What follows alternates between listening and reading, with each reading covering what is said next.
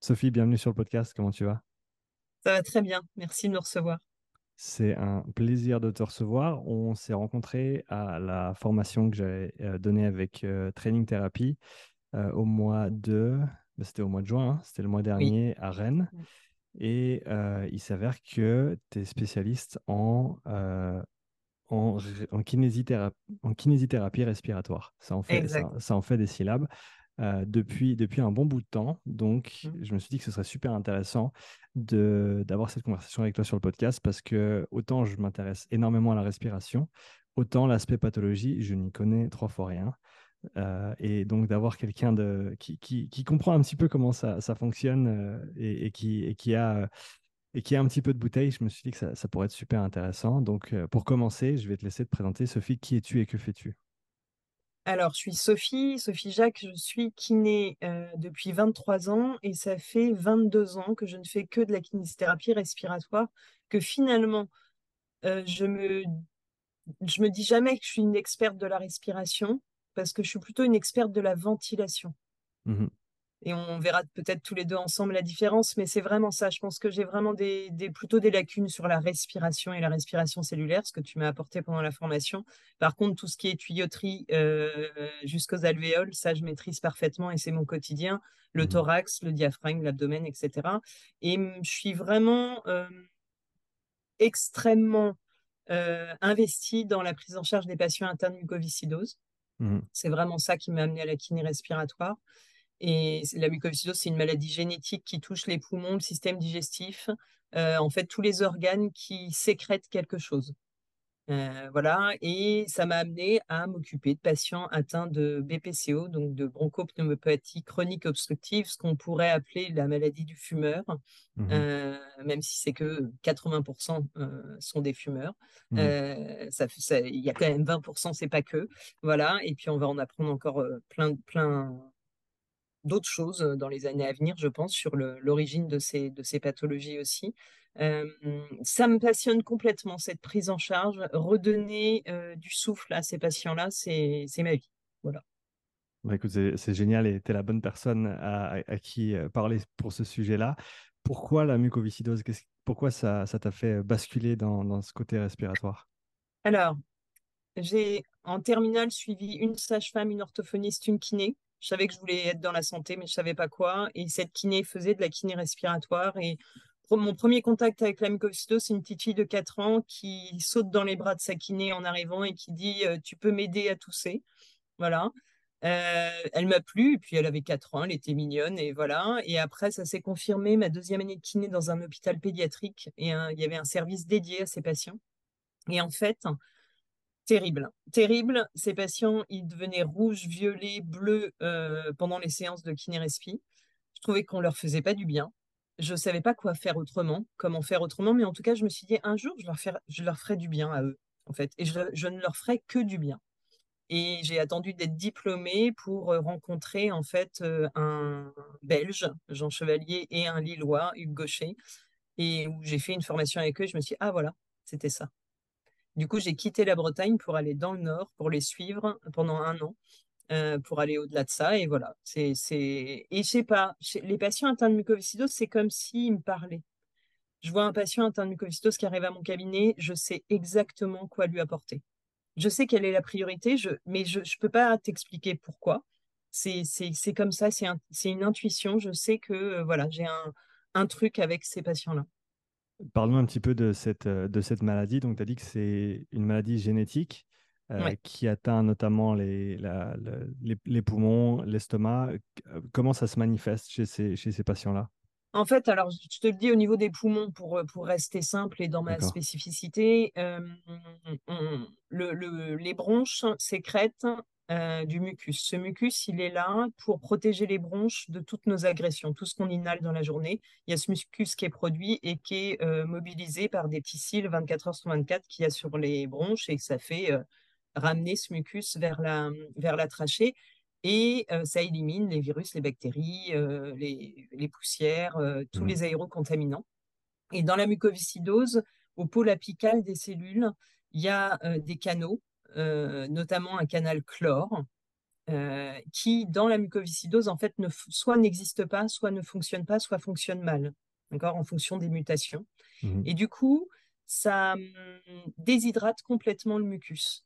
C'est-à-dire qu'on est face du coup à un mucus qui est produit tous les jours, mais qui est complètement adhérent aux cils et du coup qui n'est pas mobilisé. Puisqu'il n'est pas mobilisé, les bactéries, les virus restent dedans. Et là, il y a euh, réaction inflammatoire. Euh, si on fait rien, il y a infection et le système immunitaire va euh, se battre contre l'agent toxique qui est à cet endroit-là. Et Mhm. comme dans toute guerre, bah, il y a le terrain qui est abîmé après. Et du coup, il y a la bronche qui se creuse et, on, et ça forme des dilatations de bronches. Donc des bronches qui sont déformées avec des sacs à pu, en fait, et où du coup, on, on, on a encore plus de stagnation de mucus. Et donc, Voilà. ce mucus, j'imagine qu'il faut bien l'éliminer quelque part, ou en tout cas, il faut Il essayer. faut l'éliminer parce qu'au bout de 48 heures, si on l'a, s'il n'a pas bougé, il y a une prolifération bactérienne. Hmm. Et du coup, au fur et à mesure des années, quand on ne savait pas tout ça non plus, et quand les techniques de kiné non plus n'étaient pas euh, optimales, euh, ni euh, l'antibiothérapie, etc., hein, bien sûr, le, le côté médical, euh, et ben, ça détruisait au fur et à mesure les poumons. Pour te dire, en fait, la mucoviscidose, quand un enfant naissait en 1965, il avait une espérance de vie de l'âge de 7 ans. D'accord? Mais en fait, il mourait plus euh, de, de, du, du, côté pancréas, parce qu'il ne digère pas les graisses. Okay. Euh, après, il y a eu un super médicament, des extraits pancréatiques en fait qui sont sortis et qui ont permis qu'ils digèrent un peu les graisses, un peu les, les, les vitamines. Ouais. Donc ça, ça leur a sauvé la vie. Et ensuite, au fur et à mesure bah, de, de l'évolution de, de, des connaissances sur la maladie, l'espérance de vie a commencé à augmenter, la médiane de vie aussi. Et, aujourd'hui, il y a un médicament extraordinaire qui est sorti il y a deux ans, en France, il y a deux ans, un peu plus tôt aux États-Unis, qui, bah, remet le, le canal chlore en marche. C'est vrai? Comment tu, Ouais. tu, tu, comprends le mécanisme qui, qui Le mécanisme, en fait, c'est un, en fait, c'est un, un gène euh, au départ qui code pour une protéine, mmh. la protéine CFTR. Voilà. Donc, le médicament, c'est pas de la thérapie génique. Hein. C'est un médicament qui va, c'est une trithérapie qui va aller. Alors, je ne connais pas extrêmement, tu sais que je suis pas trop, trop au top de la cellule intérieure, mais en gros, qui va soit réactiver le, le, le, le canal chlore, mmh. euh, surtout le réactiver en fait, parce qu'il y a une proportion de, de, des mutations dans la mucoviscidose où euh, ils n'ont pas du tout, du tout la protéine, il n'y a rien de ouais. rien de rien, et là du coup, il n'y a rien à faire avec ce médicament pour l'instant. D'accord. Donc, parle-nous de la prise en charge d'une personne qui souffre de, de, mucoviscidose. Comment ça se passe? Qu'est-ce que toi, en tant que kiné respiratoire, tu peux leur apporter? Alors, ce que tout le monde croit, c'est qu'un kiné respiratoire qui s'occupe d'un patient atteint de mucoviscidose, c'est il faut le faire cracher, d'accord, pour enlever le mucus. Ils n'ont pas tort dans le principe, hein, mais en fait, un mucus euh, collé, adhérent à, une, un, à, des, à des cils, en fait, euh, peu importe quelle technique tu utilises, ça ne fonctionnera pas. Parce que le mucus, il peut se déplacer par les cils ou par l'air qui, à l'inspiration, passe derrière le mucus et à l'expiration, le mucus est ramené euh, vers la trachée par l'expiration. Mais mmh. si le mucus est collé, ben, l'air il passe et, et il ne se passe rien. Donc là, nous, c'est d'abord la préparation de ce mucus. L'hydrater euh, par des aérosols, par l'hydratation per os, euh, par l'activité physique. Euh, voilà, parce que l'activité physique, ça fluidifie le mucus. Donc ça, c'est absolument génial. Mmh. Et, et, donc voilà, donc déjà, c'est toute cette préparation. Et puis ensuite, au fur et à mesure euh, des années, je me suis très, beaucoup intéressée et très rapidement à la, l'enveloppe des poumons, au contenant des poumons, donc au thorax, au dos, et je me suis dit, ça va pas, là, je les vois, ils sont comme ça, syphosés, euh, raides, euh, et du coup, il faut, pour, pour que je puisse atteindre le poumon, il faut que je redonne du mouvement à ce, à ce thorax et à ce dos. Voilà. Oh. Et donc, c'est tout ça. Donc, en fait, c'est finalement préparation du mucus, euh, préparation de la pompe respiratoire, c'est redonner du mouvement à la pompe respiratoire. Voilà l'objectif de chaque séance de kiné. Et cette, ce, ce, redonner du mouvement à la pompe respiratoire, ça peut très bien être ce jour-là, faire un aérosol, mais ce jour-là, ça peut être aussi faire une activité physique, ou alors euh, faire de la mobilité thoracique, ou alors un 3 en 1, on fait les trois en même temps dans la séance. Voilà. Mmh. Et en gros, c'est ça. Le terme mobilité thoracique, il m'intéresse pas mal. Comment est-ce que toi, tu décris-nous ta ta vision du thorax et la manière dont ce thorax interagit avec, le, avec les poumons?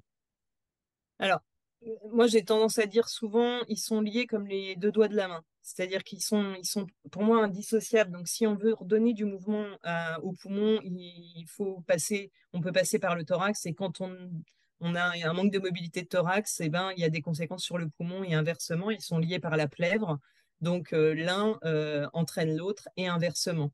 Et la plèvre, vraiment, ce que je dis à mes patients pour qu'ils comprennent, c'est comme si c'était euh, des aliments sous vide qu'on met. Mmh pour, expliquer la, la, pression négative. Et du coup, vraiment, c'est emporté en fait par l'un par rapport à l'autre. Donc, si tu bouges l'un, tu bouges l'autre. Et quand on parle du mouvement de ce thorax, est-ce que tu privilégies des mouvements entre guillemets intrinsèques? Est-ce que tu privilégies euh, de la thérapie manuelle autour de, ce thorax? Un petit peu des deux Comment est-ce que tu fonctionnes? On pourrait, moi j'ai pas fait de formation euh, de thérapie manuelle réellement. Euh, je les envoie chez l'ostéopathe régulièrement. Mmh parce que je trouve que ça aide sur le, sur, sur le tout, mais sinon, mmh c'est surtout la mobilité qu'on fait travailler. Et la mobilité, bah, comme je l'ai appris avec Training Thérapie. Donc avant, je me débrouillerais avec mes connaissances. Et maintenant que j'ai connu Thomas et Simon, bah, forcément, en fait, ça a évolué. Et donc, je, je, ne fais pas travailler que la souplesse, je ne fais pas que des étirements. Et je, je, renforce aussi dans les amplitudes gagnées. Donc, c'est tout ça pour moi, la mobilité. Mais surtout, ce qui est très important, c'est qu'elle est hyper exigeante, cette mobilité thoracique. C'est-à-dire que si on fait une rotation thoracique sans réfléchir du tout à ce qu'on fait, sans bloquer bien le bassin, sans sentir vraiment qu'on vient euh, faire une rotation au niveau thoracique, vraiment, mmh. ça va servir à rien. Et nous, le moyen qu'on a de vérifier ça, c'est que ça va mobiliser du mucus. Donc à l'oreille, en fait, on va l'entendre. Si on a ouvert des territoires et si on a permis d'amener de l'air derrière une sécrétion, et eh mmh. ben forcément, à l'expiration, on va l'entendre. Donc on, on, a un feedback aussi qui est comme ça et qui est très important. Les stagiaires qui viennent à mon cabinet, en fait, je leur dis toujours, voilà, moi, je vous confie cette patiente, vous faites une demi-heure de mobilité thoracique, mais par contre, je veux que vous réfléchissiez à quel exercice lui correspond pour que ça mobilise du mucus. Mmh je ne fais pas de mobilité thoracique pour récupérer une posture. Si on en récupère une, tant mieux. Si ça plaît au patient, tant mieux. Mais c'est vraiment pour mobiliser le mucus.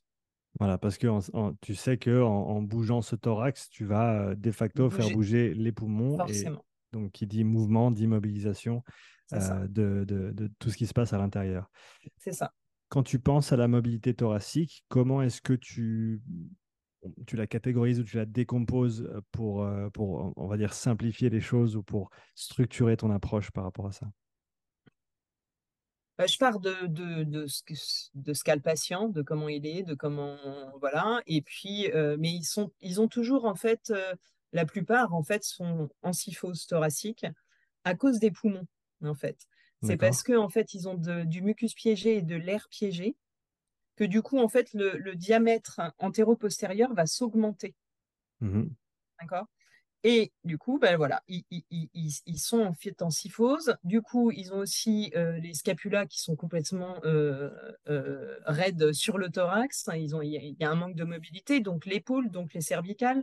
Mmh. Voilà, donc finalement, la mobilité thoracique, elle passe à de la mobilité générale assez, assez fréquemment.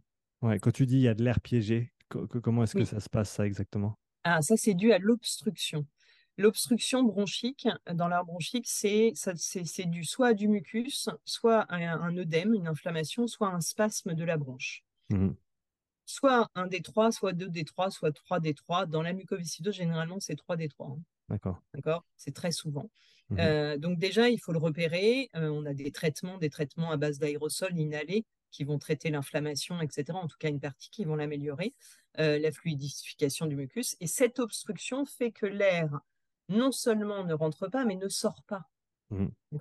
Et au fur et à mesure, en fait, ils vont déplacer leur volume courant vers les volumes de réserve inspiratoire. Donc, diminuer leur capacité inspiratoire et du coup avoir un volume résiduel qui, lui, n'est pas le volume résiduel inné, hein, mais ils vont avoir un volume résiduel acquis. D'accord? Et ça, on veut jouer absolument dessus. Voilà, parce que donc pour, pour, ceux qui nous écoutent, le volume résiduel inné, c'est quoi? Ça pourrait être 200 millilitres, c'est ça? Qui, Oui, ça, dépend, bah, ça dépend de la taille, de l'âge et du sexe du patient déjà. Ouais, d'accord. c'est sûr. c'est de l'air qui ne peut pas sortir du poumon dans le sens où on, ne peut pas complètement, euh, on, va dire, vider ses poumons. Il restera toujours un petit peu d'air. C'est ça. Même au bout d'une expiration complète, complète, complète, on ne peut pas vider tous ses poumons tout simplement parce que si l'alvéole, en fait, si les alvéoles, en fait, il n'y a plus du tout euh, d'air euh, en elles, en fait, elles s'écrasent et elles vont pas pouvoir à la prochaine inspiration se, se, regonfler. Donc il y, a, toujours une petite tension dans l'alvéole en fait au bout d'une expiration complète et c'est ça aussi le volume résiduel. D'accord, donc tu as ce volume résiduel euh, inné et ensuite acquis, c'est donc quelque chose qui va potentiellement pour ces personnes-là se développer ou, grandir au fil du temps au fur et à mesure qu'ils deviennent de plus en plus restreints en fait.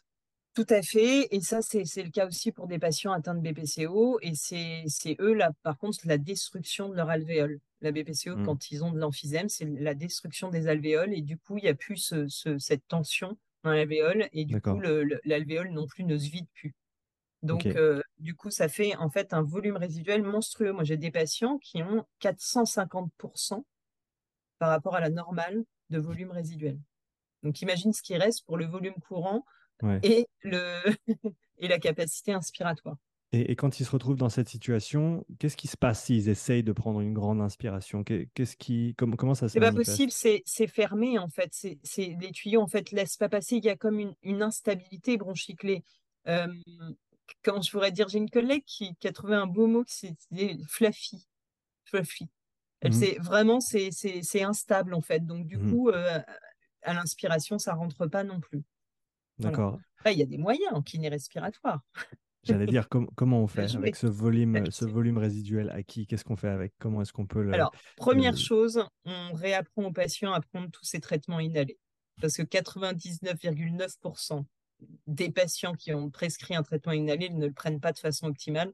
Donc, soit ça s'impacte au fond de la gorge. Je ne sais pas si tu sais, c'est les, les, la ventoline, les, le sérétide, les, ah non, ventolin. Vous vous dites ventolin. Ouais. Ça. Nous, on dit ventoline. C'est vrai? D'accord. ouais. Donc, je me suis dit, ça, doit être ça doit être la cousine du ventolin. Euh, Mais oui, c'est pas trop loin. et, euh, et du coup, ce, ce, produit, il est transporté par notre inspiration. Ouais. Comme sur un tapis roulant. D'accord? Ou un tapis volant, je ne sais pas. Et, et du coup, euh, si le patient inspire trop vite, c'est impacté directement au premier virage, donc au fond de la gorge. Donc les mmh bronches, elles l'ont pas déjà.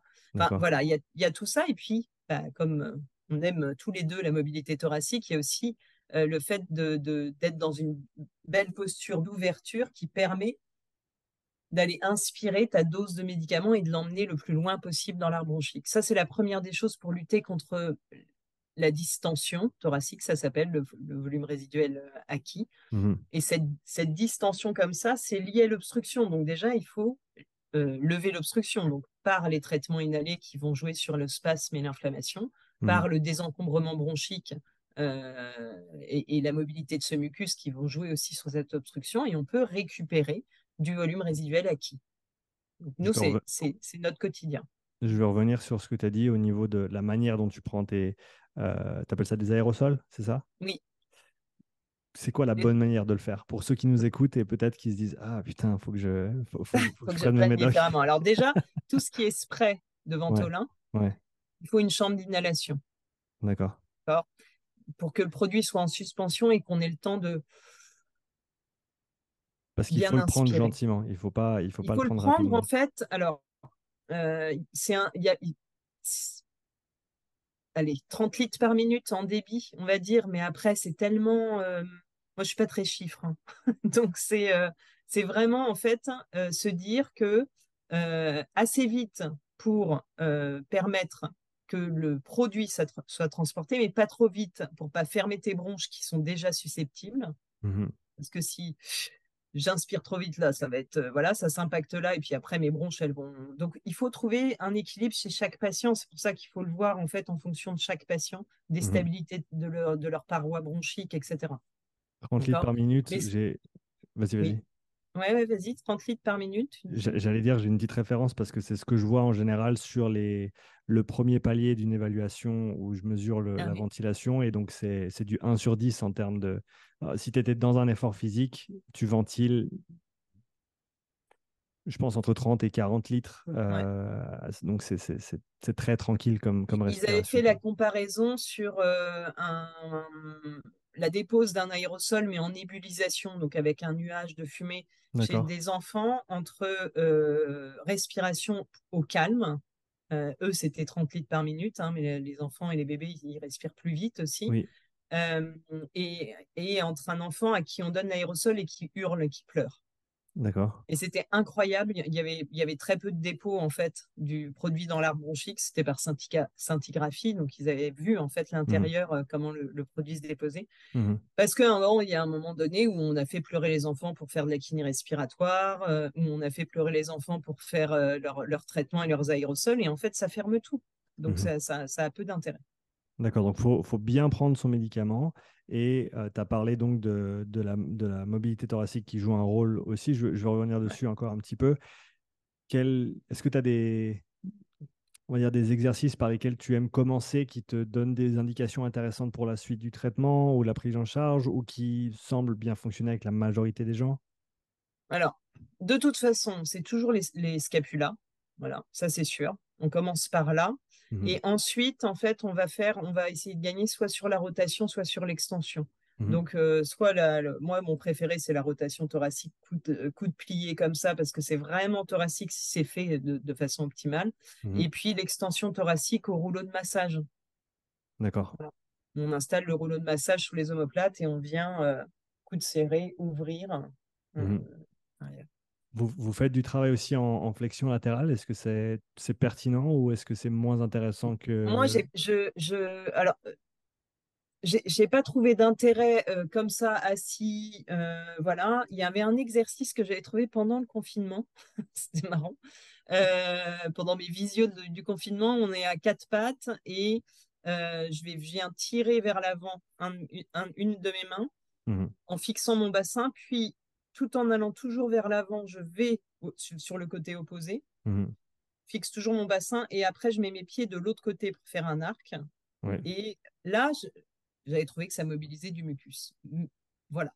Donc il devait y avoir de l'air qui rentrait euh, et donc des, plus des voilà des, des, parties pulmonaires un peu étirées où, là l'air était d'accord pour rentrer. Mmh, ok. Aérosol mobilité thoracique et tu m'as dit la troisième, c'est mobilisation du, du mucus. Un drainage bronchique, ventilation, drainage, en fait. Une fois que, que, tout ça s'est préparé, bah, effectivement, si on, si on vide, on, a, euh, on utilise en fait des... Hum, ce que j'ai pas vraiment répondu, je crois, à ta question tout à l'heure, c'est comment on, enlève cet air piégé. mmh, eh ben, On enlève cet air piégé en essayant de mieux remplir pour remettre en tension derrière et qu'à l'expiration, en fait, ce soit l'expiration naturelle.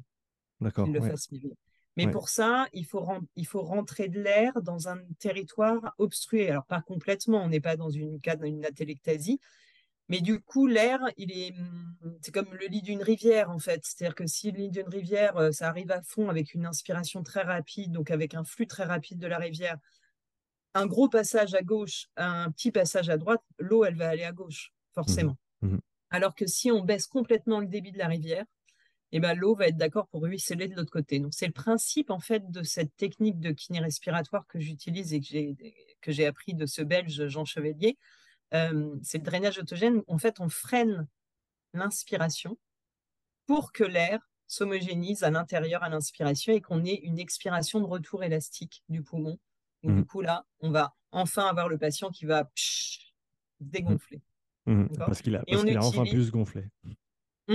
Il a enfin pu se gonfler là où il ne pouvait pas se gonfler avant. Voilà. Et du coup, il se dégonfle hein, puisque c'est l'expiration pour nous, c'est le, retour élastique du poumon. Donc, mmh. euh, du coup, c'est vraiment le retour de l'inspiration. Donc, d'abord, nous, on se dit qu'il faut remplir bien derrière les territoires obstrués pour qu'à l'expiration, finalement, c'est la rétraction alvéolaire qui fait l'expiration. Mmh. Et pour ça, bah, on a toute l'éducation du patient hein, sur le fait d'inspirer lentement, mais aussi on utilise, je fais un des petits, les sangles thoraciques donc c'est du, c'est un peu du velcro, mais c'est, il y a une toute petite extensibilité, mais vraiment toute petite, hein, mmh encore, entre 2-3 cm, qu'on installe sur les côtes inférieures. Ouais. Non seulement ça va inciter le patient à commencer son inspiration ici, mmh mais en plus ça va freiner son inspiration et améliorer le retour élastique du poumon. Donc tu, tu rajoutes en fait une, un, troisième paramètre, enfin quatre, je sais pas, combien on en compte? Tu as, les alvéoles, tu as le poumon, tu as la cage thoracique et tu as maintenant le, la bande en plus. Oui, la sangle pour moi, c'est, elle va, en fait, elle va freiner l'inspiration. Elle corrige la pompe respiratoire aussi, elle, elle la rend plus efficiente en fait, mmh puisque si on inspire mieux, ben, on expire mieux, forcément. Euh, et du coup, en fait, cette, sangle, elle fait partie intégrante du, drainage bronchique et de la ventilation pour améliorer vraiment la ventilation alvéolaire, améliorer vraiment la ventilation là où ça va pas, là où c'est obstrué. Et donc, parle-nous un petit peu plus de. Tu as, parlé d'homogénéisation de, de l'air. comment, mmh. ça, comment ça se passe physiquement euh, dans, les, dans, dans, les bronches ou dans la, dans le, dans, le, dans, la tuyauterie, pour, pour parler simplement? Bah, en fait, on n'utilise qu'une partie de, de, de, finalement de toute sa capacité. On mmh. respire avec un volume courant, quelquefois un volume courant qu'on appelle fonctionnel, qui est un peu plus grand qu'un volume courant. Euh, voilà, et, et, en fait, si on ne respire que avec ce volume courant, on ne peut pas aller chercher le mucus ailleurs.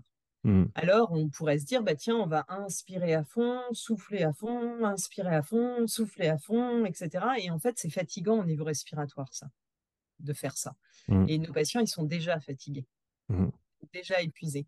Donc, Jean Chevalier, euh, ce Belge, a trouvé un moyen de déplacer le volume courant dans la capacité vitale pour aller mettre une expiration rapide, parce qu'il faut de la vitesse pour mobiliser ce mucus je te fais. Euh, au, début, j'ai un flux et ensuite, j'ai plus rien. Mmh La pince, d'accord, j'ai plus rien. Donc, nous, on va. et, or, l'obstruction, elle était là. Nous, on veut passer derrière cette obstruction. Et on mmh veut amener la vitesse à l'expiration à cet endroit-là. Donc, il faut remplir derrière pour ramener à l'expiration. Donc, inspirer lentement, expirer rapidement. Voilà. Et puis après, jouer sur le volume inspiré. D'accord? Pour que du coup on puisse déplacer tu ta belle courbe de formation, là, le volume courant. D'accord Que j'envie. euh, et eh ben là, en fait, on va freiner l'inspiration, ça va faire comme ça. On freine l'inspiration. Du coup, comme on a freiné, on a bien mis en tension. Du coup, l'expiration est vraiment rapide et retour élastique. Donc, on, on inspire, on freine, retour.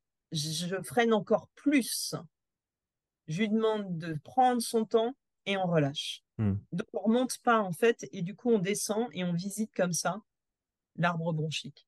Et le, je pense que ça va grandement dépendre du patient, mais tu me fais combien de cycles respiratoires comme ça avant d'arriver à entre guillemets des profondeurs qui, qui, commencent à devenir. Euh, on trouve l'obstruction euh, chez ces patients très rapidement finalement. Mmh Mmh. Euh, ils ont euh, un volume courant qui est là, enfin vraiment, et du coup, le, but d'une séance, c'est de descendre déjà d'un étage ou deux.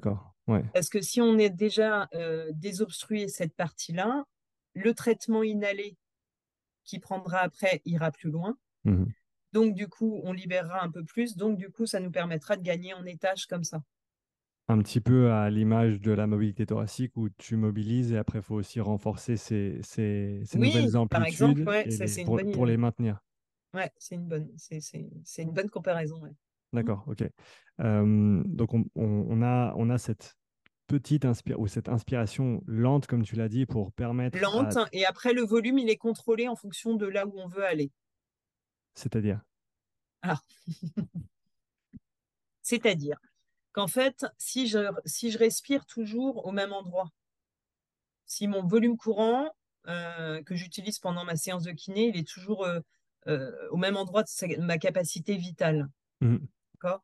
Bah, Tout ce qui est en dessous, je ne l'aurai pas, mmh. d'accord? Donc en fait, je vais déplacer mon volume courant dans la capacité vitale, et ça en gérant le volume inspiré. Et ça, c'est au bruit, à la sensation, on sait est-ce qu'il y a une obstruction là, ok, on descend plus bas, on y va, euh, voilà, c'est chaque expiration nous donne l'information sur l'inspiration suivante. Donc c'est vraiment si étape par étape quoi. C'est ça. Si à l'expiration, euh, j'ai entendu euh, une obstruction, un mucus, le mucus en fait en troisième partie d'expiration de retour élastique. D'accord? Donc c'est une expiration de volume courant fonctionnel. Mmh. Si je l'ai entendu en troisième partie, je sais qu'il faut du coup que j'aille un peu plus proche de ce mucus. Donc, je vais freiner encore plus pour pas remonter trop haut. D'accord? Pour avoir mon mucus dans la première partie mmh d'expiration, là où il y a la vitesse la plus importante et là où il n'y a pas de compression de la branche. mmh Et avec ça, on, arrive en fait à effectivement dégager, mais surtout on est aidé aussi par d'autres. Il y a la sangle thoracique, il y a aussi toutes les toutes les instrumentales qu'on utilise, les, les, pressions expiratoires positives. C'est-à-dire qu'en fait, on fait expirer le patient contre une résistance, pour permettre de mettre comme des remparts aux bronches. Mmh Et plus la bronche est inflammée et fragile, et plus elle a besoin de remparts pour pas, dès le début de l'expiration, se fermer et se sentir agressée. C'est une question d'équilibre entre la pression intrabronchique et la pression extrabronchique. C'est très intéressant parce que là où justement, euh, je fais le parallèle avec l'entraînement respiratoire et là où tu viendrais appliquer une résistance avec un de ces outils euh, sur les muscles respiratoires, si tu as, on va dire, des, bronches et des poumons qui, ont une fonction normale, euh, mmh tu vas pouvoir en fait cibler les muscles respiratoires parce que c'est tes, bah, tes muscles expiratoires qui vont devoir euh, se contracter de manière plus importante pour vaincre en fait cette résistance, alors que toi, tu utilises cette résistance pour empêcher qu'il y ait trop d'air qui sorte à la fois et faire en sorte qu'il n'y ait pas ce collapse, cet effondrement en fait vers l'intérieur des ou ce c'est pas le bon terme ou c'est pas ou j'ai mal si, compris? Si si si c'était mais je vais pas je vais pas en fait avoir besoin de mes muscles expiratoires. Non non c'est ce que je voulais dire c'est que c'est le même outil mais le, le mmh. focus n'est pas le même parce que dans un non, cas parce que ce que ce que je veux absolument, finalement, ce qu'on veut absolument pendant une ventilation de nos patients, c'est de ne pas fatiguer nos patients. Nous, on mmh. veut qu'ils gardent leur énergie pour faire de l'activité physique et faire du muscle et, des mitochondries. C'est ça. Oui, et, ça, c'est un, autre point que, j'ai noté.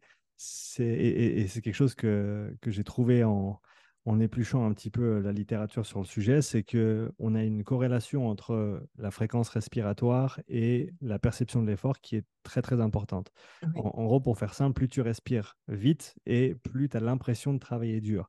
Donc tes patients qui ont cette capacité vitale qui est toute petite, ils sont obligés de respirer très très rapidement, ils doivent avoir des fréquences respiratoires bien au-delà de la norme, mmh, ce mmh. qui veut dire qu'ils ont, ils ont l'impression de travailler très très dur. Et si tu as l'impression de travailler très très dur, ton cerveau il va te dire que tu travailles très très dur. Et, et, donc c'est très très dur tout le temps. Ouais. Mais c'est il n'y a rien de plus terrible, je pense, de manquer d'air. Finalement. Donc euh, c'est leur quotidien et c'est pour ça qu'ils viennent consulter finalement. Leur, leur, maladie et la distension thoracique, l'augmentation du volume résiduel, il est là très tôt dans leur pathologie, mais ils mmh. vont pas consulter avant parce qu'en fait, c'est au moment en fait où ils sentent qu'ils n'ont plus de capacité inspiratoire que, que là, ils vont consulter. Voilà. Mmh Est-ce que l'approche, elle diffère selon si c'est un patient atteint de mucoviscidose, euh, de, de, BPCO Est-ce qu'il y, est y, a différents aspects à tout ça ou est-ce qu'il y a une approche globale qui, qui, se transfère assez bien de, de pathologie en pathologie? En fait, on a les patients BPCO nous sont, nous sont euh, envoyés encore trop souvent quand ils sont déjà au stade 3 ou au stade 4, c'est-à-dire vraiment à l'état d'insuffisance respiratoire. Heureusement, on en a quelques-uns qui viennent un peu avant, mais moi, je rêverais d'avoir des stades 0 ou stade 1 qui viennent pour euh, du coup une prise en charge en fait d'hygiène de, vie et qui mmh. puissent du coup gérer au mieux leur, leur, leur maladie. la mucoviscidose, on les a en fait dès le diagnostic, dès un mois de vie. donc deux ou trois mois au pire. Donc là, on peut instituer tout ça en fait. Mmh et du coup, euh, ben, là, moi j'ai des patients que je, je, suis depuis 17 ans, qui ont 17 ans et qui vont extrêmement bien. Mmh euh, mais parce que justement, en fait, il y a eu tout ça mis en place. Donc la différence finalement entre les deux, c'est que la mucoviscidose, c'est on prend de l'avance sur la maladie dès le début. Donc moi, je suis très très exigeante et très très chiante avec mes patients et avec les parents parce que je je ne lâche rien et souvent on me dit mais Sophie, il y a plus de contraintes de prise en charge que de maladie. Et moi je réponds à ça. Bah oui, mais et moi je réponds à ça pourvu que ça dure, justement. et justement, et pour l'instant, ben moi c'est Jean Chevalier et Hugues Gaucher qui m'ont montré la voie, mais euh, mais c'est ce que j'arrive à faire, c'est-à-dire qu'en fait tous les patients qui ont suivi tous ces conseils, ben, ils vont bien en fait. Et alors aujourd'hui, avec l'arrivée de ce, ce, merveilleux médicament pour la mucoviscidose, imaginez si on a permis qu'il n'ait pas de dilatation de bronche ou très peu grâce à vraiment grâce à eux, à toute leur prise en charge, à leurs parents, etc., et, à ce qu'on leur a apporté comme conseil, mmh. euh, ce médicament, après, bah voilà, c'est au revoir. J'ai pas de dilatation de bronche, j'ai pas d'insuffisance respiratoire, donc euh, nickel. Ce qui n'est pas le cas de bon nombre de patients atteints de mucoviscidose, puisque ceux qui ont 35, 40, 50 ans aujourd'hui, heureusement qu'il y a Caftrio, parce que là, ils arrivaient à une insuffisance respiratoire parce qu'ils n'ont pas eu tout, plus jeune, en fait, ce genre de prise en charge. Donc, un, patient atteint de mucoviscidose de 50 ans ou de 45 ans ou de 35 ans, ça ressemble à un patient atteint de BPCO, oui. Mais c'est les adultes d'hier. Les adultes d'aujourd'hui et de demain, ce sera nettement différent. D'accord. Tu as parlé des BPCO et des différents stades qu'il y a à l'évolution de, la pathologie. Est-ce que tu peux nous décrire ces différents stades pour que bah, ceux qui nous écoutent peut-être puissent reconnaître ça chez des patients, clients, athlètes avec qui ils travaillent? Alors ça, c'est une très bonne question. Euh, justement, le stade zéro, je dirais que maintenant, le stade zéro, c'est euh, un fumeur. D'accord. De plus de 40 ans, d'accord, qui, qui tousse déjà un petit peu régulièrement. D'accord. Mmh euh, si, on veut, d'ailleurs, il y, a il y a quatre questions. si la personne répond oui à au moins trois des questions, il faut qu'il aille consulter un pneumologue. D'accord. Euh, avez-vous plus de 40 ans? Première question. D'accord. Euh, avez-vous fumé ou fumez-vous? La deuxième question. D'accord. La troisième question, c'est euh, toussez-vous régulièrement? Ok. Et ensuite, la quatrième, c'est par rapport à d'autres personnes de votre entourage, vous trouvez-vous essoufflé à la marche ou quelque chose comme ça. D'accord. Ouais. Voilà. Moi, j'ai arrêté de fumer euh, grâce à ce petit questionnaire. J'avais 38 ans. Je me suis dit, plus que deux ans, je réponds oui à la première. Je fumais donc. Et euh, la troisième, euh, je toussais. Oh, oui, un petit peu, peut-être quand même. Je me suis dit, OK, bon, là, ça, là, ça pue. Il faut absolument que j'y aille. voilà. Donc, ça, ça peut, c'est déjà ces quatre petites questions, ça peut déjà mettre quelque chose dans la tête du patient. Ok, et donc ça, c'est le, ça, ce serait le, même, avant le stade zéro parce que tu n'es pas encore diagnostiqué, ouais. Voilà. Et le diagnostic, il est fait qu'avec une spirométrie. Mmh C'est-à-dire quand le, le, rapport de Tifno, ça s'appelle, c'est le, le, VEMS sur la capacité vitale est mmh inférieur à 70% la normale. 70, ok, d'accord. D'accord? Euh, ça, et après bronchodilatateur, c'est-à-dire en fait, s'il est inférieur à, 70%, le médecin va administrer euh, de la ventolin, du ventolin, pardon, du ventolin et attendre un peu et refaire une spirométrie. Si ça a changé, bah, c'est que c'était plutôt un asthme qu'une BPCO. D'accord? si ça n'a pas changé, c'est qu'effectivement, c'est certainement une BPCO. Et ensuite, les stats, c'est en fonction du VEMS. D'accord? Donc, le, supérieur à 80% de VEMS, on est, on est au stade 1. Mmh. Entre 80 et 50%, on est au stade 2. Euh, entre 50 euh, et 30, on est au stade 3, et en dessous de 30, ou oxygénodépendant euh, ou hypercapnique, on est en stade 4. Et donc, quand tu parles de pourcents, c'est les pourcents par rapport aux normes pour cette population? Par rapport aux normes pour, pour chaque patient. Cette personne, oui, ouais, exactement. Pour chaque personne. Et donc, pour ceux qui nous écoutent, la, capacité vitale euh, ou capacité vitale forcée, c'est en gros tout l'air que tu as dans les poumons, que tu peux avoir, euh, sans compter cette, euh, cette, ce volume résiduel dont on a parlé tout à l'heure. Et le VEM, c'est le volume expiratoire maximal en une seconde. Donc, en gros, c'est la première seconde d'expiration. C'est ça. Et on, comme tu l'as dit, hein, on a des valeurs absolues. On a un volume pour la capacité vitale, on a un flux pour ce, VEMS1 qui est donc ah. en, exprimé en litres par seconde. Et on a le ratio des deux, euh, ainsi que des, on a des, tables de données énormes en fait sur tout type de population, étant donné que les valeurs qui vont prédire ou les, paramètres qui vont prédire euh, ces valeurs, ça va être notamment euh, ton sexe, ta taille, ton âge et, et ton ethnie et ton ethnie. Et je regardais justement, le, je suis en train de bosser sur le module 4 sur les évaluations et il s'avère que l'ethnie est remise en question. Euh, il y a un papier, et je pourrais te l'envoyer après si tu veux, qui, euh, qui en gros montre qu'il il semblerait que ce soit peut-être pas un paramètre euh, aussi, aussi prédictif que ça. Bah, ok. Bah, c'est bien ça. Mais sinon, j'aurais dit ça aussi. Il y, a, il y, a, trois heures en arrière, je t'aurais dit pareil. Alors pourquoi ils ont mis ethnie? Parce que c'est des, des, normes nord-américaines. Ouais, c'est ça. Et pourquoi ils ont mis un jour et demi? C'est ça qu'il faudrait se poser comme question. Et je pense qu'au début, ils pensaient que c'était un paramètre euh, prédictif. ça. Mais peut-être sans réfléchir, parce que je pensais qu'ils avaient fait, enfin voilà, qu'ils s'étaient dit, bon ben voilà, génétiquement, il y a un truc qui se passe. Euh. Et c'est ce que je, pensais aussi, et il semblerait que ce soit peut-être pas le cas. En tout cas, ils disent pas que c'est pas le cas, mais je crois que c'est remis en question en tout cas. Et donc, tous ces paramètres vont déterminer en gros sur quelle table tu te bases. Et par rapport à ces valeurs-là, comme tu l'as dit, on prend un pourcentage, on regarde le pourcentage par rapport à la norme pour ta, pour ta population. Et c'est ça qui va déterminer en gros ton, ton diagnostic. C'est ça. Ok, très très intéressant.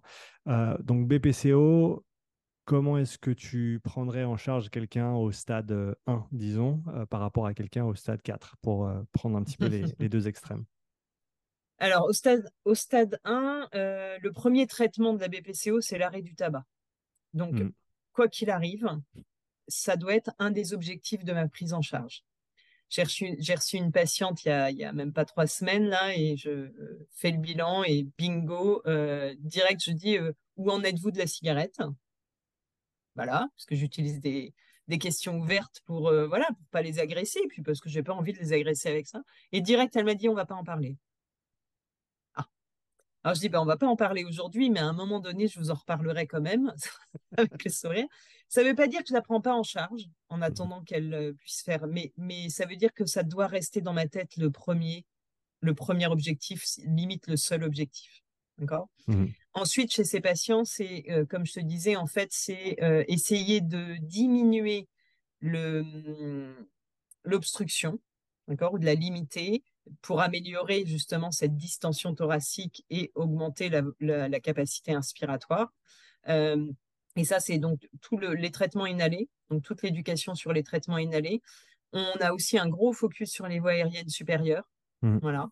Euh, en fait, souvent avec euh, mes jeunes collègues, on dit si tu te laves les dents, tu te laves le nez. Voilà. C'est comme le, le nez, c'est comme les dents, il faut le laver tous les jours on inhale des milliards de particules par jour et le nez, c'est le filtre des poumons, il, a besoin d'être nettoyé. Donc on, met en place. Proprement ou correctement euh, les, voies, euh, les voies supérieures? J'ai pas compris le début de ta question. Comment est-ce que tu, comment est-ce que tu nettoies euh, le, nez ou les, les, voies Alors, avec, Avec des dispositifs avec un grand volume. Mmh et pour l'instant, les dernières études montrent plutôt avec de l'eau de mer que du sel. D'accord. Ouais. Donc c'est vraiment. tu, sais, pourquoi? Pourquoi l'eau de mer et pas le, sel? Oui, parce qu'en fait, c'est dans l'eau de mer, il y a euh, magnésium, calcium et plein d'autres oligoéléments, et c'est finalement eux en fait qui font du bien aux muqueuses et aux cils qu'il y a mmh. dans le nez. Et c'est pas le et c'est pas le, le, sel. Non, c'est pas le passé à la javel que. Ouais, ok, d'accord. Voilà. Et en fait, on utilise des dispositifs comme ça. Ouais. D'accord? C'est 240 millilitres. D'accord? Ouais, ça fait, ça fait deux, deux tasses à café presque. Ouais.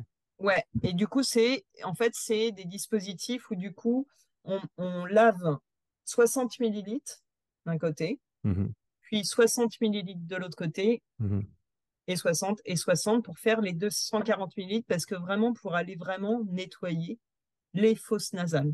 Mmh voilà. Et, et, donc ça, c'est une partie importante du traitement. Est-ce que, est-ce qu'à ton avis, ça c'est la première chose qu'on met en place. Est-ce qu'à ton avis, c'est quelque chose qui peut être intéressant pour une population non pathologique? Je, le pense, mais il y a, vraiment ces deux grades A pour toutes les rhinosinusites chroniques pour euh, les, enfants et tout ça. Moi, personnellement, et nous euh, tous, et mes parents, euh, mes soeurs, mes frères, on fait tous tous les matins. D'accord. Est-ce que, est que sur un, plan, un autre plan pathologique, ça m'a fait penser au, au Covid, notamment, et à cette idée de. Euh, bah, j'avais entendu, euh, entendu certaines personnes parler justement de cette idée de se, de se rincer le, le nez et les narines euh, fréquemment, tous les jours, même peut-être. On sait que le lavage de nez diminue la charge virale. Voilà, ok. Ouais, On ne l'a pas étudié sur le Covid, mais. Non. Mais voilà. Ouais, et pourquoi pas aussi Oui, oui, ok. Voilà. C'est tout. Moi, je l'ai fait deux fois par jour dans le temps du Covid. Je l'ai fait deux fois par jour et je le faisais en fait une fois de plus quand euh, j'avais pris un. J'avais été dans un comportement à risque où j'avais vu des gens. Je mmh. rentrais, je me refaisais un, lavage de nez. Mmh. Parce que, parce que, parce que de toute façon, ça te coûte pas grand chose et, ça, ça, peut que, ça peut que aider quoi. Exactement. Ouais. Ok, très intéressant.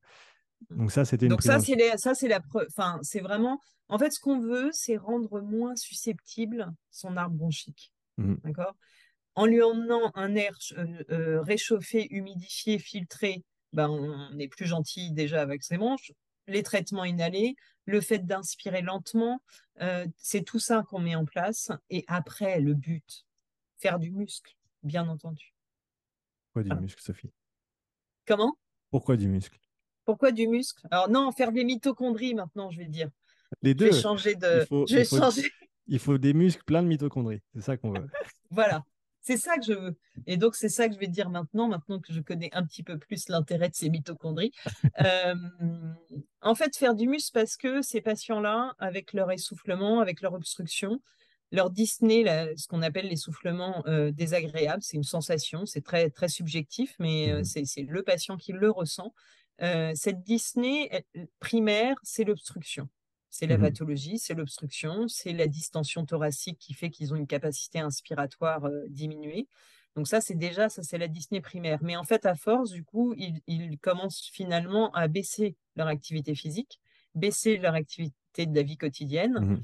Et c'est là, à ce moment-là, que ce truc-là que je vais dire, je m'y connais moins que toi, il y a des, il y a des dysfonctionnements musculaires à ce moment-là qui se mettent en place, en fait. Mhm. D'accord? Mhm. et, et du coup, ce que je disais et que je vais dire maintenant différemment, c'est que du coup, ce, ce, ce muscle qui, qui est différent à cause de cette baisse d'activité, euh, il va devenir oxygénovore.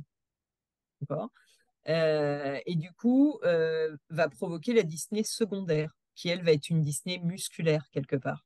Parce que la, la- le muscle désentraîné va demander à la pompe respiratoire beaucoup plus d'oxygène Mhm. euh, pour un même effort, en fait.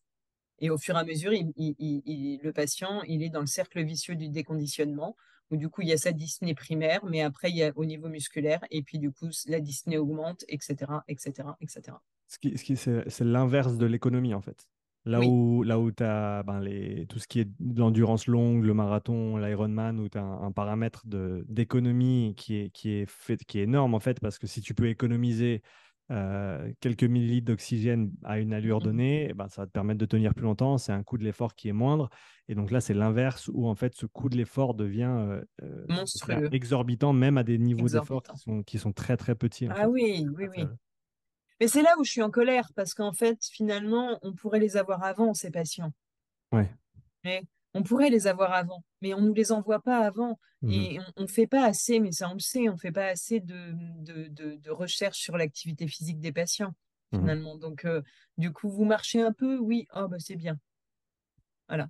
Et, et- et c'est tout. Et finalement, on s'aperçoit euh, que comme nous, ça rentre dans notre bilan, même si on nous envoie un patient juste pour un drainage bronchique, forcément, on va lui demander quelle est son activité physique et comment Mhm. il se sent dans son activité physique. Donc, euh, mais, mais souvent, c'est Ah bah non, moi, moi j'ai arrêté, euh, j'ai arrêté le cours de gym de mardi, et puis j'ai arrêté aussi. j'ai- Pourquoi?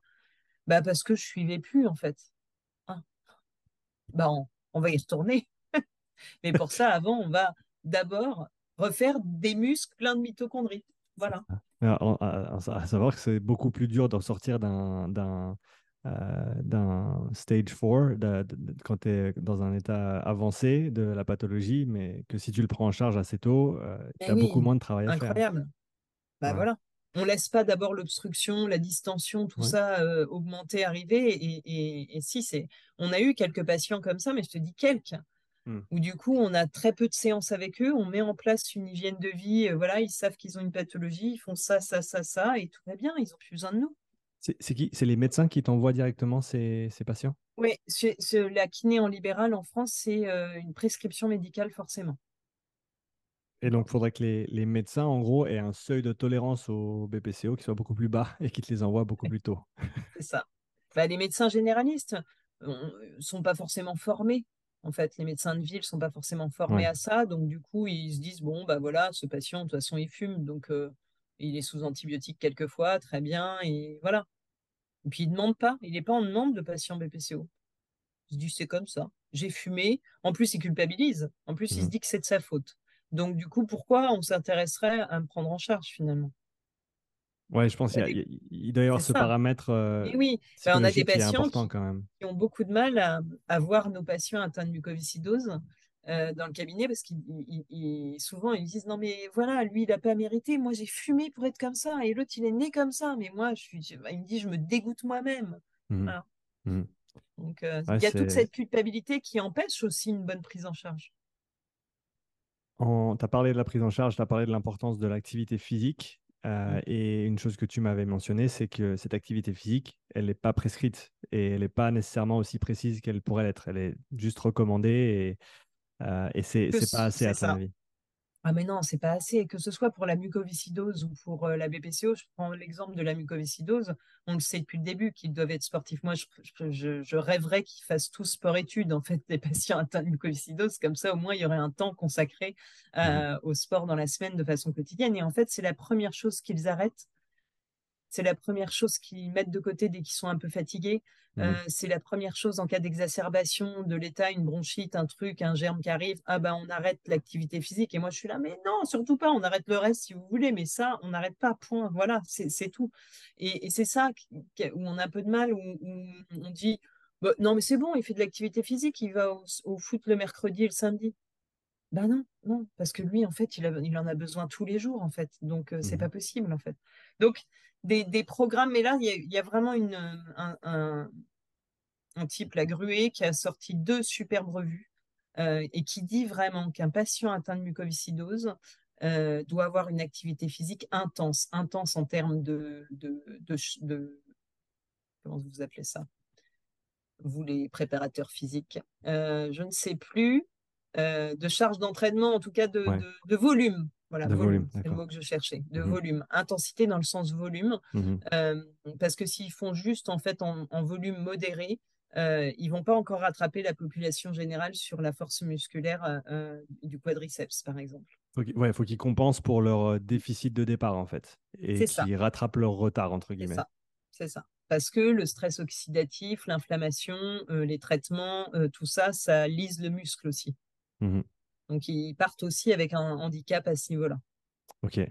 Euh, deux, trois éléments que as, tu, m'as mentionné juste avant qu'on commence à enregistrer, que tu as commencé à mettre en place depuis le, depuis le séminaire, c'est un peu plus d'activités structurées pour, euh, pour tes patients et patientes, euh, mais à plus basse intensité que ce, que tu, de, que ce qui est prescrit normalement pour les pathologies respiratoires. Généralement, généralement, chez les, patients euh, atteints d'une pathologie respiratoire, euh, l'endurance modérée, c'est euh, un RPE entre 4 et 6. Voilà ce qu'on faisait. Donc au, SV1, voilà. Mmh. et entre 4 et 6, voilà, c'était vraiment le. Enfin, c'est ce qui est noté dans les recommandations. donc moi, déjà, je disais, c'est trois fois par semaine, deux à trois fois par semaine de cette activité-là. D'accord? Et plus à côté, mobilité thoracique tous les jours et renforcement musculaire une à deux séances par semaine. Et à ça, on ajoute, si le patient est en forme, une haute intensité aussi par semaine. Mmh voilà, c'était à peu près ce que moi j'avais construit comme entraînement idéal. Aujourd'hui, j'ai complètement zappé le 4 et 6. Je fais, j'ai dit, OK, donc c'est de la zone 2 pour qu'ils puissent récupérer. Euh, ce qui nous permettra, à mon avis, encore plus de leur proposer des petites séances sympathiques de HIT parce qu'ils seront plus en forme pour les supporter. Donc, enfin, moi, je suis, je suis euh, archi fan de ce que tu nous as proposé comme formation, parce que même si Thomas et Simon en avaient parlé avant, puisque Thomas et Simon on se connaît bien, donc euh, ils, m'en avaient parlé, mais là j'ai compris vraiment l'intérêt monstrueux. Et, et, du coup, oui, non, voilà, ça y est, c'est, ce sera, c'est les fondations, euh, ce sera la zone 2. Euh, et ensuite, en fait, on verra. Et j'ai même commencé avec des patients plus jeunes, moins atteints, d'autres pathologies comme des dilatations de bronches ou d'autres pathologies où, qui sont arrivés pour une réadaptation. Je leur ai demandé en fait leur, activité physique en dehors qu'ils faisaient avant ça, mmh qu'ils ont envie de refaire après. Mmh et je leur ai demandé et leur RPE sur toutes ces activités. Et du coup, en leur expliquant l'équilibre qu'il faudrait avoir après dans la, dans la... Voilà. Donc, je m'éclate totalement. Merci. Euh, c'est, écoute, c'est tout le plaisir et le mien. ce, qui, ce, qui, est intéressant, je pense, c'est que vendre du 2-3 sur 10, c'est beaucoup plus facile que vendre du 6 sur 10. pour des gens qui sont déjà. Par contre, oui, complètement. c'est, autant je t'entends à chaque fois dire pour les sportifs, vraiment, j'ai du mal à ce qu'ils acceptent l'idée. ça, de, ça doit être l'opposé avec des, des, gens qui sont. Voilà, j'en ai quand même quelques-uns hein, qui disent oui, mais on va rien travailler. Hein. Bon, vous n'avez pas écouté ce que je viens de vous dire, mais, mais quand même, la plupart, ils disent mais c'est génial Et, une chose intéressante que tu m'as dit, c'est que déjà en 2-3 semaines, tu as, vu des, changements positifs chez tes patients. Oui, ils m'ont dit surtout que, mmh ça, que ça leur avait fait du bien, que les séances leur faisaient du bien, les séances mmh leur remettaient comme un coup de jus euh, pour le reste de la journée. Euh, voilà, donc non, c'est que, que du positif. Je... Et c'est pour ça, et nous, on utilisait beaucoup la marche à pied, puisque la marche à pied, bah, c'est gratuit. Et puis, euh, et du coup, en dehors des séances, il, marche et tout ça. Et, c'est nos discussions à tous les deux en se disant que la marche, ça fait quand même pas le même effet. Mmh et je, je, vais continuer à, à, réfléchir là-dessus, mais je trouve que effectivement, toi, tu m'as parlé de flux sanguin non régulier lors de la marche à pied qui pourrait expliquer qu'il n'y ait pas le même effet je, pense que c'est un des c'est un des paramètres. Et ouais et, et, même si c'est peut-être pas toute la réponse le plus j'avance et plus le vélo il, prend une, une, place importante. Je parlais à je parlais à un gars qui fait euh, on, repasse à l'autre bout du spectre euh, c'est le gars qui a gagné euh, trois années de suite les Irox. Je sais pas si tu vois ce que c'est. En gros, c'est une, une, compétition d'à peu près une heure où tu cours, tu fais du rameur, du ski, tu tires, une, une tu tires des charges. En gros, c'est CrossFit, mais sans l'altéro et sans la gym et avec du, en, gros des, des, événements qui sont très longs. Et euh, il, me disait, ben, dans sa hors-saison, il passe 50% euh, de son volume sur le vélo. Alors que dans sa course, euh, dans l'événement compétitif en lui-même, à peu près 55% du, du, temps est passé à courir. Donc, il faut être très bon coureur pour, faire, pour bien performer dans ces événements. Mais malgré ça, il passe euh, la moitié de son temps, et son temps, c'est à peu près 20 heures semaine, sur le vélo parce qu'il dit ben, c'est facile, je peux sortir pendant 6 heures euh, et, ça ne coûte rien, entre guillemets, par rapport à 2 heures de course qui, même si tu vas doucement et tu es entraîné, ce n'est pas la même charge. Mmh. Et, je pense vraiment qu'un des avantages, c'est à ce niveau-là, c'est au niveau de cette charge qui est beaucoup moins importante. Et, quand tu parles de personnes euh, comme, comme tes patients et patientes qui, qui commencent déjà avec ce, guillemets, ce handicap, hein, qui commencent avec, oui. Euh, avec euh, mmh. en, gros, peu importe ce qu'ils font, ça va être beaucoup plus dur que pour le, commun des mortels. Et, pas que, et pas que à cause de leur capacité inspiratoire. Là, je pense mmh vraiment plus à ce que tu nous as dit sur l'intérêt sur le, sur, le, sur le général. C'est-à-dire que c'est des mmh gens qui ont une fatigue chronique, une inflammation systémique, que ce soit la mucoviscidose ou la BPCO, c'est vraiment une inflammation systémique. Donc, il y, a tout en fait. Il y a cette voilà, fatigue chronique, stress oxydatif, inflammation, infection à répétition. Euh, cortisone en traitement, euh, même si les, médecins font attention à ne pas en donner trop, mais c'est des corticoïdes, quand même, euh, voilà, pour mmh. la lise et, pour tout ça. Donc, et, du coup, il y a tout ça, il y a tout cet intérêt dans tout ce que tu nous as dit sur cette zone 2. Et pour moi, le vélo aussi, bah, les, patients BPCO sont souvent en surpoids. et ben, c'est encore pire la marche à pied pour eux. Mmh mmh c'est ça, ouais. quels sont, à ton avis, les, les perspectives d'avenir qui sont intéressantes pour la, kiné respiratoire, des choses que tu espères voir dans les années à venir ou qui vont se développer dans, les prochaines années? Alors, ce que j'aimerais, c'est que chaque patient atteint de mucoviscidose ait un expert dans son quotidien en kinésithérapie, ce qui n'est absolument pas le cas aujourd'hui. Et je me bats avec mes collègues pour ça. Non, non, non, c'est absolument pas le cas. Vraiment pas. C'est pour ça que j'ai créé le compte Instagram que j'ai créé, en fait. Mmh Parce que, en fait, je... c'est la kiné respiratoire. Sur quatre ans d'études, ça doit être euh, un petit module. Mmh. D'accord? Donc, c'est pas grand chose. Euh, s'ils n'ont pas fait de, stage euh, en, kiné respi, ben voilà. Euh, donc, c'est pas de leur faute. Hein. Moi, j'accuse pas du tout les kinés. Les kinés ne savent pas qu'ils ignorent. quelquefois, ouais, quelquefois, ils sont un peu, ils exagèrent quand on leur dit qu'ils ont tort et qu'ils ignorent, mais, mais sinon, la plupart ne savent pas tout ce mmh. qu'on peut faire avec un patient atteint de mucoviscidose ou un patient atteint d'une BPCO. Ça, ils ne savent pas. Voilà. Donc, tu et donc ça, c'est ça, ce serait, ce serait vraiment énorme d'avoir euh, comme ça dans, dans, dans chaque, euh, chaque petit village de France euh, quelqu'un qui a envie de s'intéresser à la kiné respiratoire. voilà, c'est vraiment ça. Et pour, en général, les patients atteints de pathologie respiratoire, j'aimerais qu'on puisse les diagnostiquer plus tôt. Mmh euh, pas la mucoviscidose qui est diagnostiquée à la naissance, mais, mais les, patients BPCO, et qu'on n'ait plus des gens qui arrivent à notre cabinet et qui nous disent Mais pourquoi je ne vous ai pas rencontré avant? Ça, je ne veux plus l'entendre, en fait. C'est clair, Voilà. J'ai plus envie de l'entendre et j'ai envie que ce soit normal et basique, mais J'aimerais que la France, du coup, fasse des efforts pour euh, que l'activité physique soit, soit mise vraiment au devant de la scène de, de, voilà, des tout petits.